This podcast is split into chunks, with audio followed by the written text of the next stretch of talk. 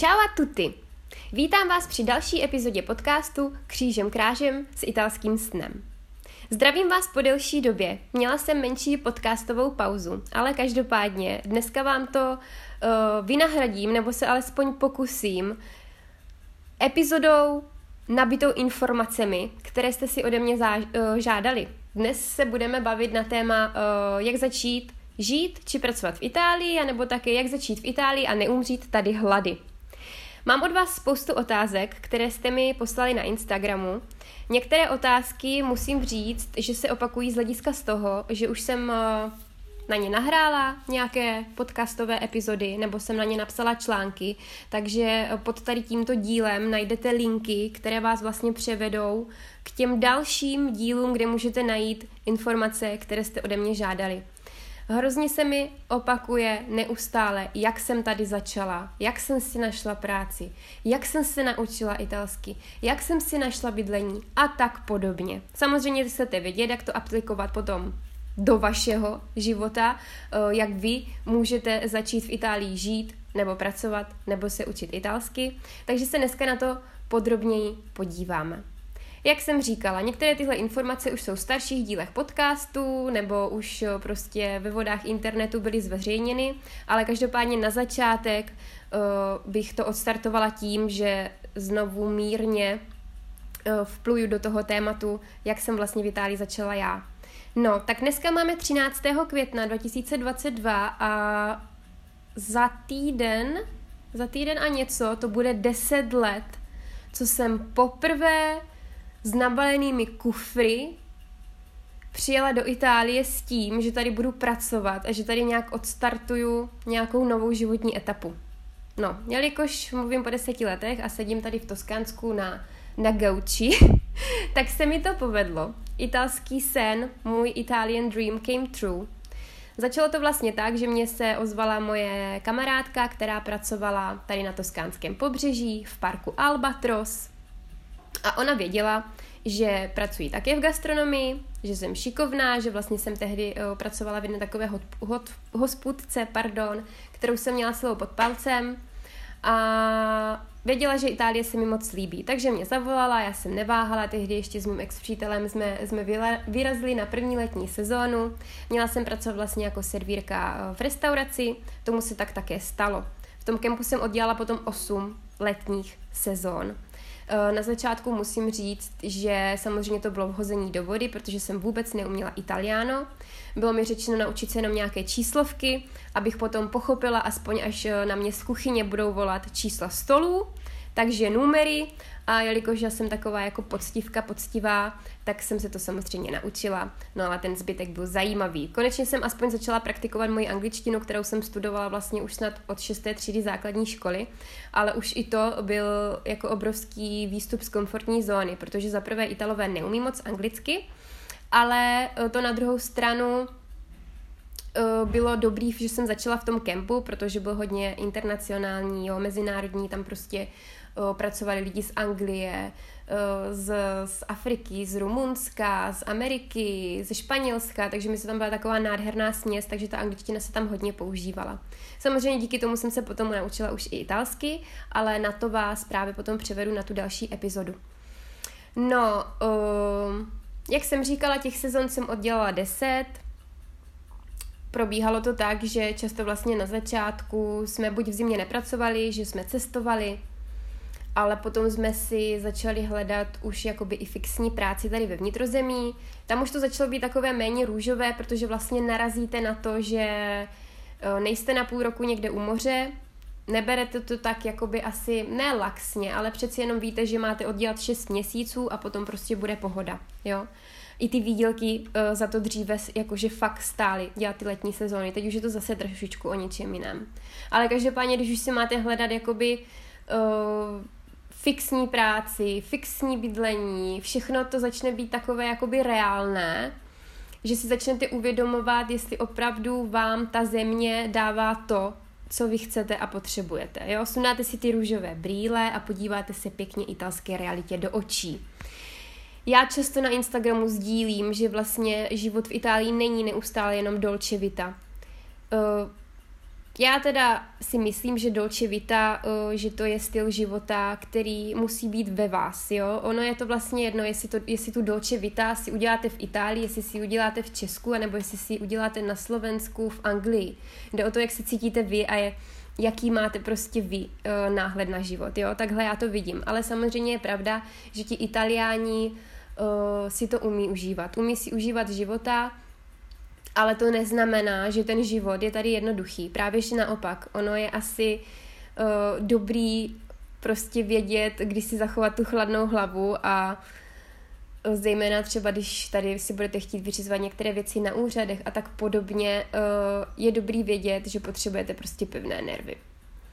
No a ta realita teda potom už byla taková, že samozřejmě pracovní situace v Itálii není zrovna excelentní abyste dostali nějakou pěknou pracovní smlouvu, třeba na plný úvazek, alespoň co se týče uh, z oboru gastronomie, tak uh, je to jako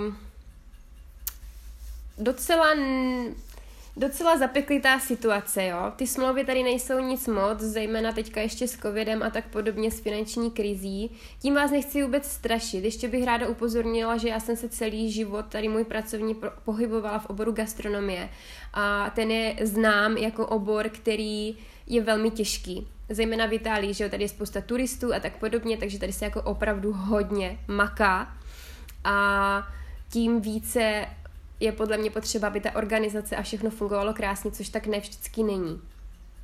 No, ale teď už se vlastně dostáváme k té další otázce, co se týče bydlení v Itálii. Já jsem to měla na začátku, musím říct, vlastně jednoduché protože jsem se nastěhovala k mému Italovi. Jo. Doteďka tady bydlíme, vlastně bydlíme ve Filine Valderno, což je menší město, kousek od Florencie. Je to tady moc hezké, je to sice menší městečko, ale prostě tady máte úplně všechno, najdete tady to, co prostě normálně potřebujete, služby, obchody a tak podobně. Je tady moc krásná příroda.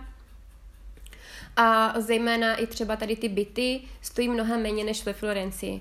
Určitě pokud třeba uh, už teď víte, že chcete začít uh, ve Florencii, a víte, že na začátku nemáte úplně zrovna finanční budget, tak se vám vždycky oplatí žít prostě v těch městečkách na okolo, které mají většinou i jednoduchou dostupnost. Jo? Do Florencie se tady z Flíne dostanete za 20 minut vlakem. Máme tady vlastně hned, hned za rohem autostrádu, dálnici.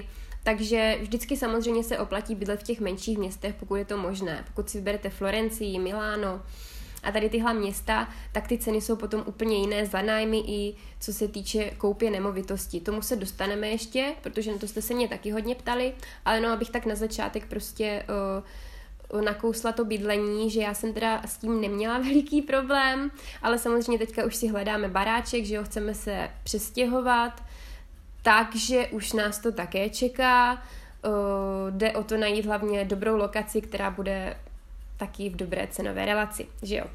No a ještě jsem k tomu chtěla říct, uh, že vlastně my jsme tu realitu poznali i teďka poprvé minulý rok v létě, no což už jsem taky nahrála podcast, to byly vlastně strasti Dolce Vita v Itálii, kdy jsme odjeli na toskánské pobřeží a poprvé uh, my jsme teda jeli do jiného kempu, než jsme byli právě že zvyklí a tady jsme si museli najít to ubytování sami. To byla tragédie, jako, protože nám od února vlastně uh, ubytování, které jsme měli domluvené, úplně padlo, což zase souvisí s tím, že prostě opravdu ti Italové mají hodně laxní někdy představu o domluvách a tak podobně. Takže my jsme vlastně v červnu, kdy už začíná jako letní sezóna, zůstali s kuframa pomalu uprostřed silnice a nevěděli jsme, co jsme dělat, nevěděli jsme, co máme dělat, bylo to opravdu hodně těžké na toskánském pobřeží najít nějaké ubytování, které nás nezrunuje finančně, které nebude stát víc než eh, vlastně celkový ten výdělek nás obou po celé sezóně. No, když budete chtít trošku dramatu, tak si poslechněte tu naši letní, letní epizodu z minulého roku. Teď bych se ráda zaměřila na to, jak tady můžete tedy začít vy, protože já opravdu od spousty vás mi chodí neustále zprávy, že je to váš obrovský sen v Itálii žít, že prostě mi strašně závidíte, jakože v dobrém samozřejmě, a že byste to rádi taky chtěli zažívat. Já vám to řeknu na rovinu. Začít pracovat v Itálii nebo žít v Itálii vůbec jako není prostě jenom jednoduché, tak jak už jsem říkala, ale samozřejmě, když si tom člověk najde to svoje, jo, pro mě vždycky to byl obrovský sen v Itálii žít, takže přestože mi tady neustále třeba lítají nějaké klacky pod nohy, tak se snažím prostě s vervou odkopávat a pořád si dláždit tu moji italskou cestičku. Ale vím, že je prostě třeba spousta lidí, kteří to vzdali a nejenom, že by to vzdali kvůli tomu, že prostě jsou slabí, ale chtěli dělat kariéru, jo, studovali hodně let a prostě tady v Itálii ten pracovní trh je neuspokojil takže se rozhodli zase se přesunout někam jinam. Spousta Italů to také dělá. Samozřejmě na severu Itálie budete mít jiné možnosti než na Sicílii. Na severu Itálie toho můžete využít krásně tak, já vždycky doporučuji začít s sezónami. Jak se zimními, tak s letními. Teď, teď tady máme léto, ono už je teda docela pozdě, musím říct, protože my, když jsme si vlastně domlouvali letní sezóny, tak to většinou probíhalo kolem dubna, března. Samozřejmě ne detailně, jo, protože Italové až tak zorganizovaní nejsou, ale prostě už v únoru, už v březnu se řešilo, jak ta sezóna bude vypadat. Samozřejmě, teďka poslední dva, tři roky, jak tady máme uh, covid a pandemii, tak se to řeší zase později, jo, ale už tenhle rok musím říct, že sezóna odstartovala pro spoustu kempů a vlastně pro spoustu lokací uh, odstartovala tak, jak startovala dříve, takže docela brzo, ale když si prosím vás budete hledat tu práci, nehledejte ji na poslední chvíli. Na poslední chvíli můžete hledat v tom případě, když už umíte třeba trošku italsky, přijedete sem a prostě začnete obcházet, jo. Kromě těch kempů, jak jsem říkala, letních, kde můžete prostě pracovat zase v té gastronomii, protože gastronomie je podle mě uh, nádherný odrazový můstek, jo. Můžete začít s umýváním nádobí, s úklidem, pokud umíte prostě aspoň anglicky, nebo třeba na severu Itálie se vám hodně oplatí Němčina, tak můžete pracovat i třeba klidně na place, jo? třeba jenom roznášet pití za barem a tak podobně. Ono to strašně záleží na těch vašich schopnostech, jak se umíte prodat a samozřejmě jaké místo najdete. Takže v těch sezónách využít prostě těch kempů, kde třeba nemusíte dělat jenom gastronomii, třeba jste nějak sociálně kulturně založení, já nevím, tanečně, Hodně tady frčí animátoři. Je to teda hodně náročná práce, musím říct. Často tady uh, to hledají přes agentury. Uh, já s tím nemám úplně zkušenosti, já jsem si práci v Itálii přes agenturu nikdy nehledala, jenom třeba v jiných zemích, než jsem, nevěděl, než jsem věděla, že se usadím tady, ale jako samozřejmě vám to moc nedoporučuju. Ta agentura vám spláchne spoustu peněz, ale nechci to odsuzovat, protože uh, může být, že já se v tom opravdu nevyznám a ty uh, práce přes ty agentury se nají, dají najít dobré i v Itálii. Ale já bych spíš šla po těch kempech, prostě hotelích, jo, v zimní sezóně na severu, prostě pokud budete umět krásně německy a alespoň trošičku italsky, tak vám ty ruky prostě utrhnou, protože tady naopak zase se hodně oceňuje, když vedle italštiny umíte ještě i další jazyk. Často právě, že tady v těch turistických oblastech uh, bude stačit, když umě, budete umět jenom trošičku italsky ale zase super anglicky, protože věřte mi, že třeba budete jediní z toho týmu, kteří opravdu anglicky umí. Mně se to za ty let, leta tady stalo několikrát, že jsem opravdu jediná na place uměla anglicky a vždycky volali prostě jenom mě a to nás tam klidně bylo třeba i 20 zaměstnanců, jo. Takže opravdu, kromě italštiny, šprtání italštiny se vám může oplatit i angličtina nebo němčina.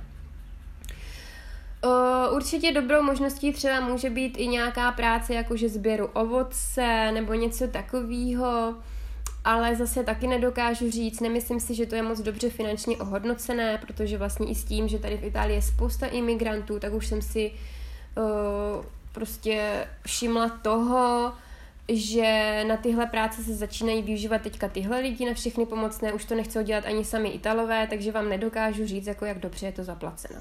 Jo. Samozřejmě já vždycky říkám, nejlepší je mít nějakou známost, která vám pomůže si tu práci najít. Určitě na začátku fakt myslete na to, uh, abyste uměli aspoň trošičku italsky a samozřejmě mít nějaký ten finanční budget a vydat se sem uh, možná i trošku naslepo je podle mě to nejlepší, co můžete udělat. Pokud si věříte, pokud samozřejmě je třeba se před tou cestou připravit trošku, jo, dát si, já nevím, ok, tak teďka mám půl roku, mám takové a takové nápady, že bych si mohla najít práci tam a tam, tak to prostě zkusím. Samozřejmě pokud jste studenti, tak je to pro vás jistě lepší, můžete zkusit různé jakože výměné pobyty a tak podobně.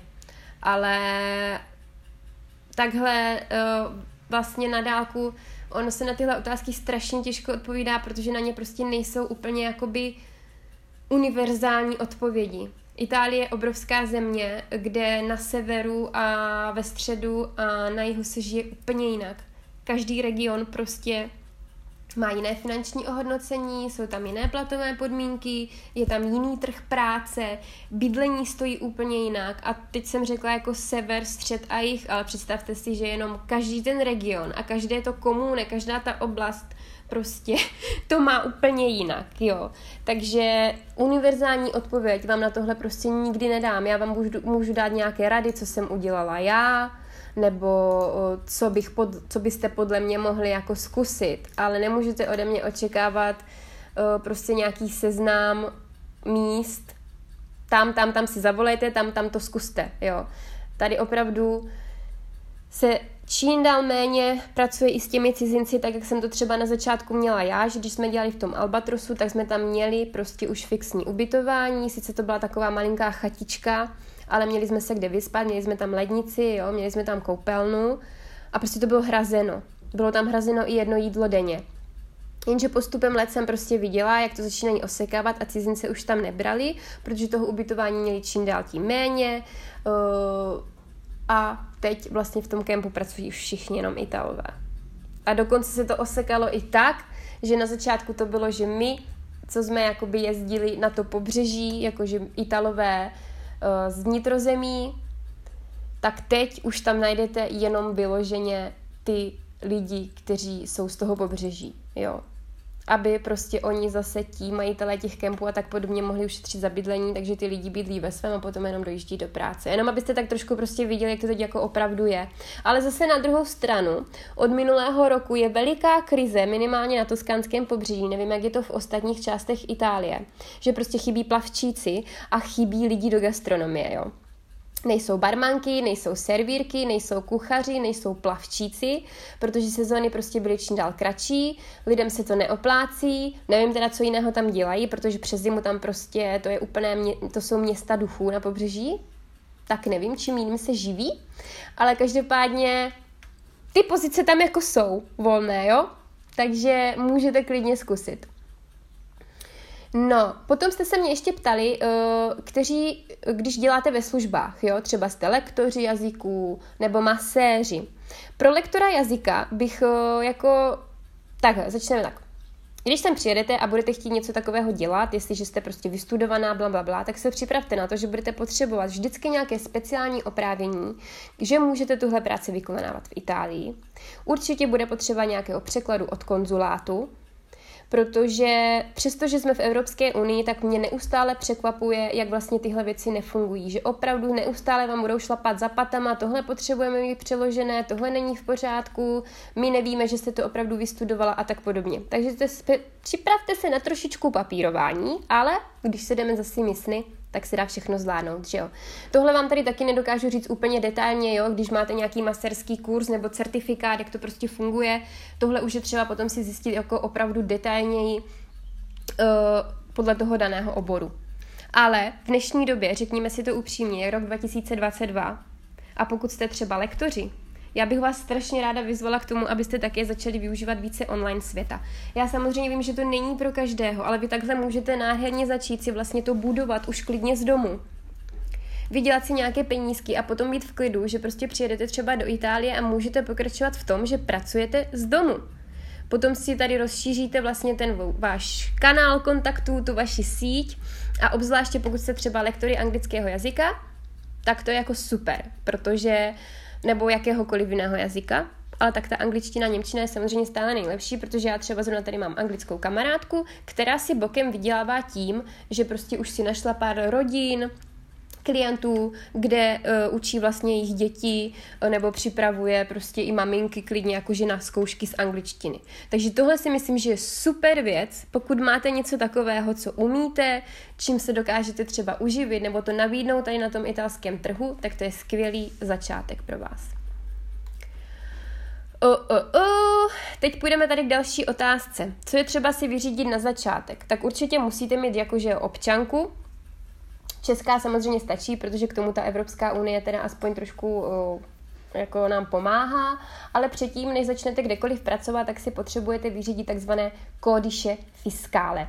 Kódiše fiskále je vlastně něco jako váš osobní uh, kód, rodné číslo, tak jsem se tady musela lusknout, nemohla jsem si vzpomenout to slovo, rodné číslo, které vás vlastně opravňuje k tomu, že můžete uzavřít pracovní smlouvu v Itálii, potom se vám k tomu vlastně přidávají i mm, možností, že můžete si udělat kartičku jako pojištěnce, jo, zdravotní kartička, s tou je to tady teda potom ještě o něco složitější, ale s tím vás teďka nebudu velice stresovat. Na začátku každopádně potřebujete to kodiše fiskále, které si vyřídíte na úřadu, který se jmenuje Agencia delle Entrate. Já vám to když tak potom napíšu taky do popisku, kdybyste chtěli, je to vlastně mm, já nevím, jak to nazvat, jako úplně asi úřad práce ne, je to vlastně úřad, kde se vyřizují uh, vlastně lidí, kteří chcou se uh, zapojit do italského systému, jo? Takže to budete určitě potřebovat, tady to kódiše fiskále. Pokud si dobře pamatuju, tak to snad ani nic jako nestojí, anebo jestli ano, tak jako nějakou malou částku. Na začátku Vím, že byly takové kartičky, já jsem teda ještě měla štěstí, já jsem v roce 2012 dostala takovou klasickou tu tvrdou kartu, jak máte vlastně třeba i kreditku nebo občanku, ale vím, že potom už začali prostě to vyloženě jenom tisknout na papír, takže si to musíte nosit v peněžence, vím, že lidi to ztráceli a tak podobně, ale každopádně tohle je to kódiše fiskále. Um, já jsem tady ještě měla napsáno, že bych vám povykládala, jak se tady jako zřídit konto. No, můžu vám to klidně říct. Na začátku já, když jsem vlastně začínala v tom kempu, tak mi stačilo české konto, kde jsme vlastně převáděli peníze, ale potom už potom, potom, potom, potom, když tady budete žít a budete mít třeba i trvalý pobyt, tak už potřebujete mít prostě i italský účet. A ten trvalý pobyt ale dostanete jenom, když uh, na zá, jako cizinec samozřejmě, dostanete trvalý pobyt na základě pracovní smlouvy, která musí být dlouhá minimálně 6 měsíců a musí být uh, jako na plný úvazek, full time. Takže já jsem trvalý pobyt v Itálii dostala snad až po 6-7 letech, co jsem tady byla, jo, protože do té doby jsem měla neustále smlouvy prostě na part-time. A nebo potřebujete mít nějakou pěkně č- tučnou částku na vašem uh, dalším kontě, což teďka momentálně nevím, kolik přesně je, aby vlastně vám to, ten trvalý pobyt dali. Na základě toho trvalého pobytu si potom teda můžete vyřídit už i účet v bance, ale tam jsme zase měli problém s tím, že mi řekli, že ještě potřebují, abych měla i italskou občanku. Takže já jsem si potom musela vyřizovat ještě italskou občanku, šla jsem na úřad. Dobrý den, chci si založit uh, konto v bance, prosím vás. Řekli mi, že si u vás musím první udělat občanku. Ti mě poslali zpátky do banky s tím a řekli, že my vám nemůžeme udělat uh, občanku, dokud nemáte uh, jako účet v bance, tak eh, tak prostě jako nevím, no. Nakonec jsme to vyřešili tak, že jsme ještě dvakrát uh, lítali hore dole, až už jsme se trošičku naštvali a konečně se to začalo řešit. Takže jako ano, už mám českou i italskou občanku, mám trvalý pobyt v Itálii, mám tady zřízeno konto, ale byla to teda fuška, to vám povím. Uh, otázka, přibližné životní náklady těžko říct, jo, to už je to, co jsme se prostě bavili předtím. Záleží, jestli bydlíte v pronájmu, záleží, jestli bydlíte eh, v Miláně, nebo jestli bydlíte ve Filíne Valdarno, uh, záleží, kolik jíte, co jíte, kde nakupujete, energie se zvedají prostě i teď tady, jo, jako nebude to vůbec veselé, Italové konečně přišli na to, všimla jsem si, že v Toskánsku se konečně začalo praktikovat zateplení, zateplení domů, protože opravdu energie stoupají, takže aby, aby se mohlo co nejméně topit.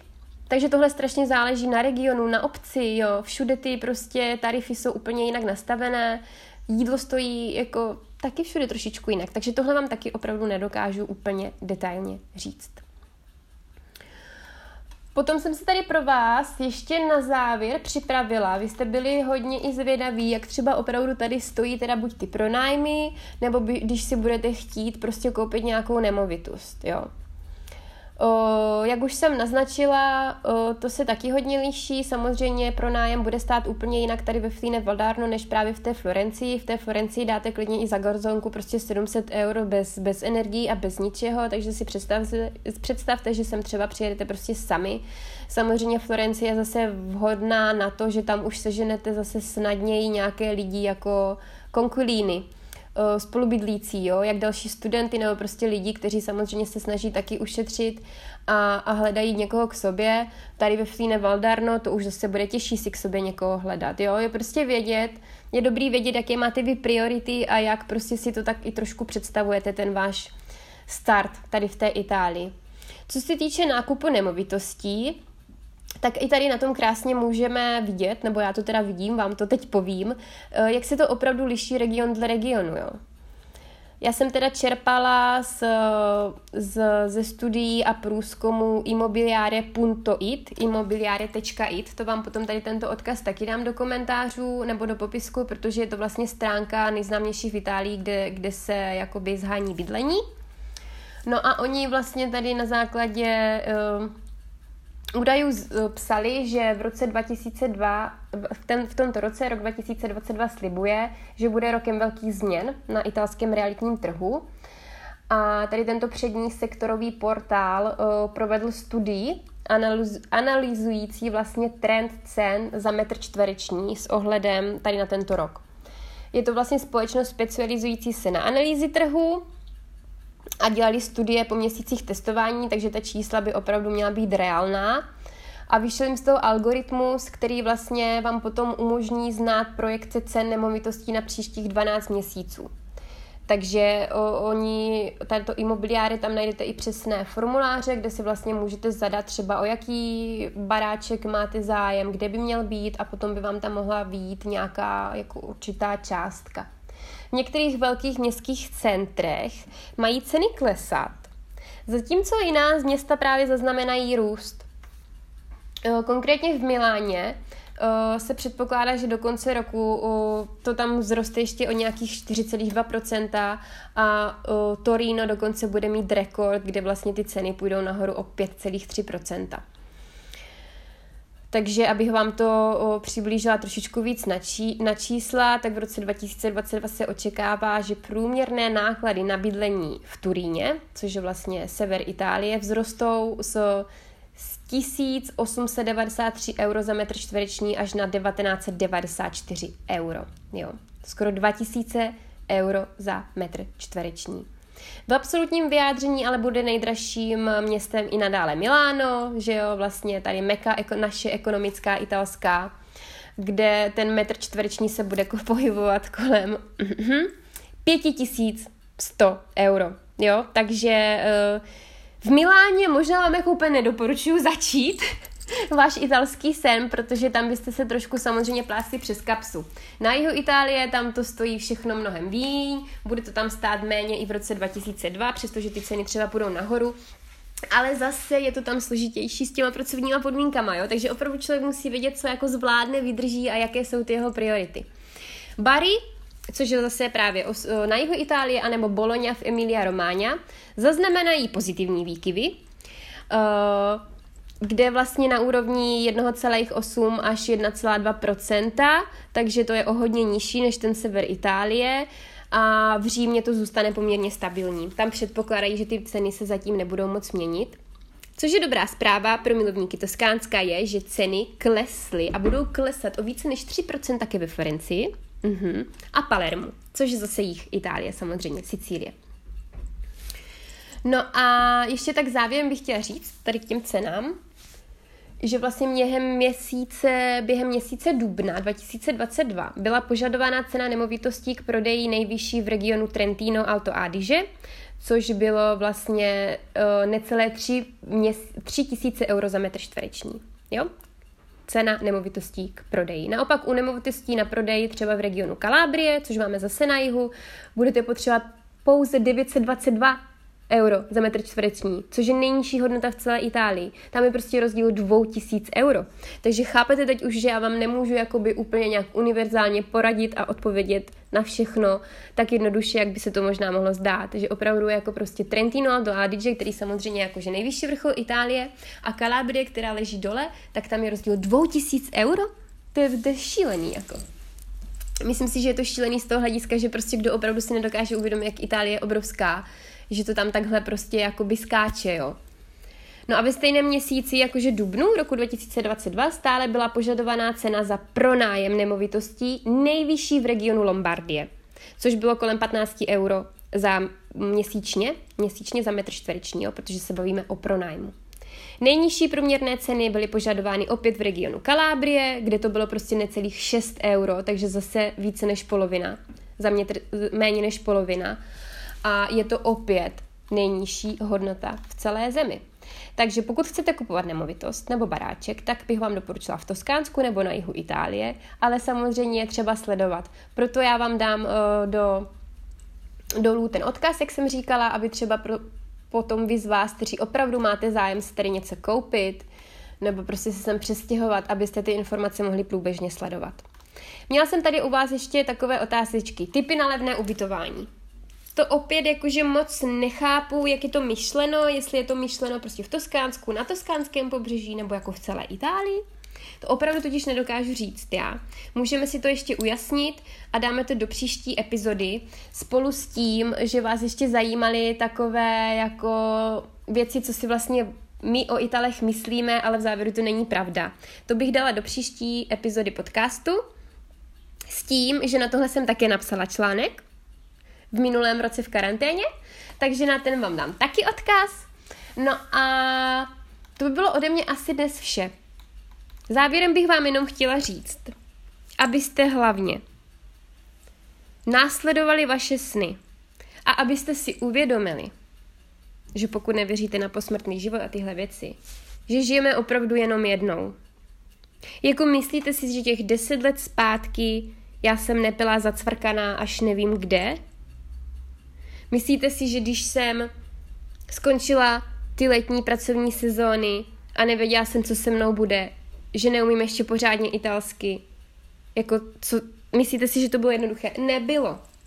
Výstup z komfortní zóny není nikdy jednoduchý, ale za to se vám to potom vrátí milionkrát.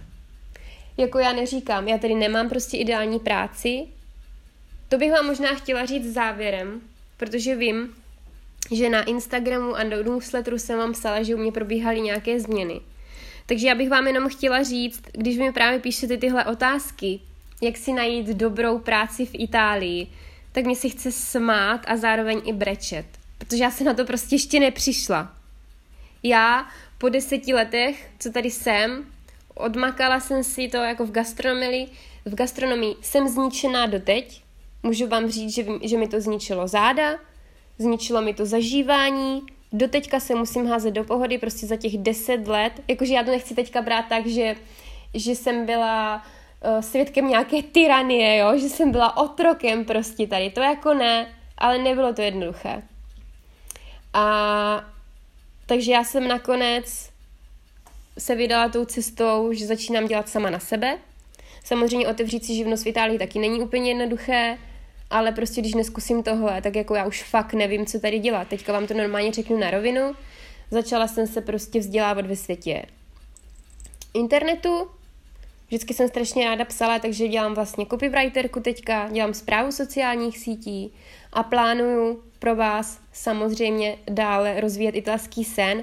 Akorát teďka těch prací a projektů se sešlo docela dost, takže jsem na to neměla úplně nějak jakoby čas Navíc jsem zjistila, že prodávat vám kurzy online, když vlastně vy tři roky už toužíte do té Itálie dojet offline a chcete buď vidět tu Itálii, nebo si to prostě uvařit sami, anebo chcete vidět i mě, tak jsem se rozhodla, že italský sen půjde do budoucna více cestou offlineu a už toto září, teď vám dám sem takovou jako jobovku, kterou se dozvíte, už toto září budu pro vás pořádat první zážitkové gastro retreaty tady u nás v Toskána.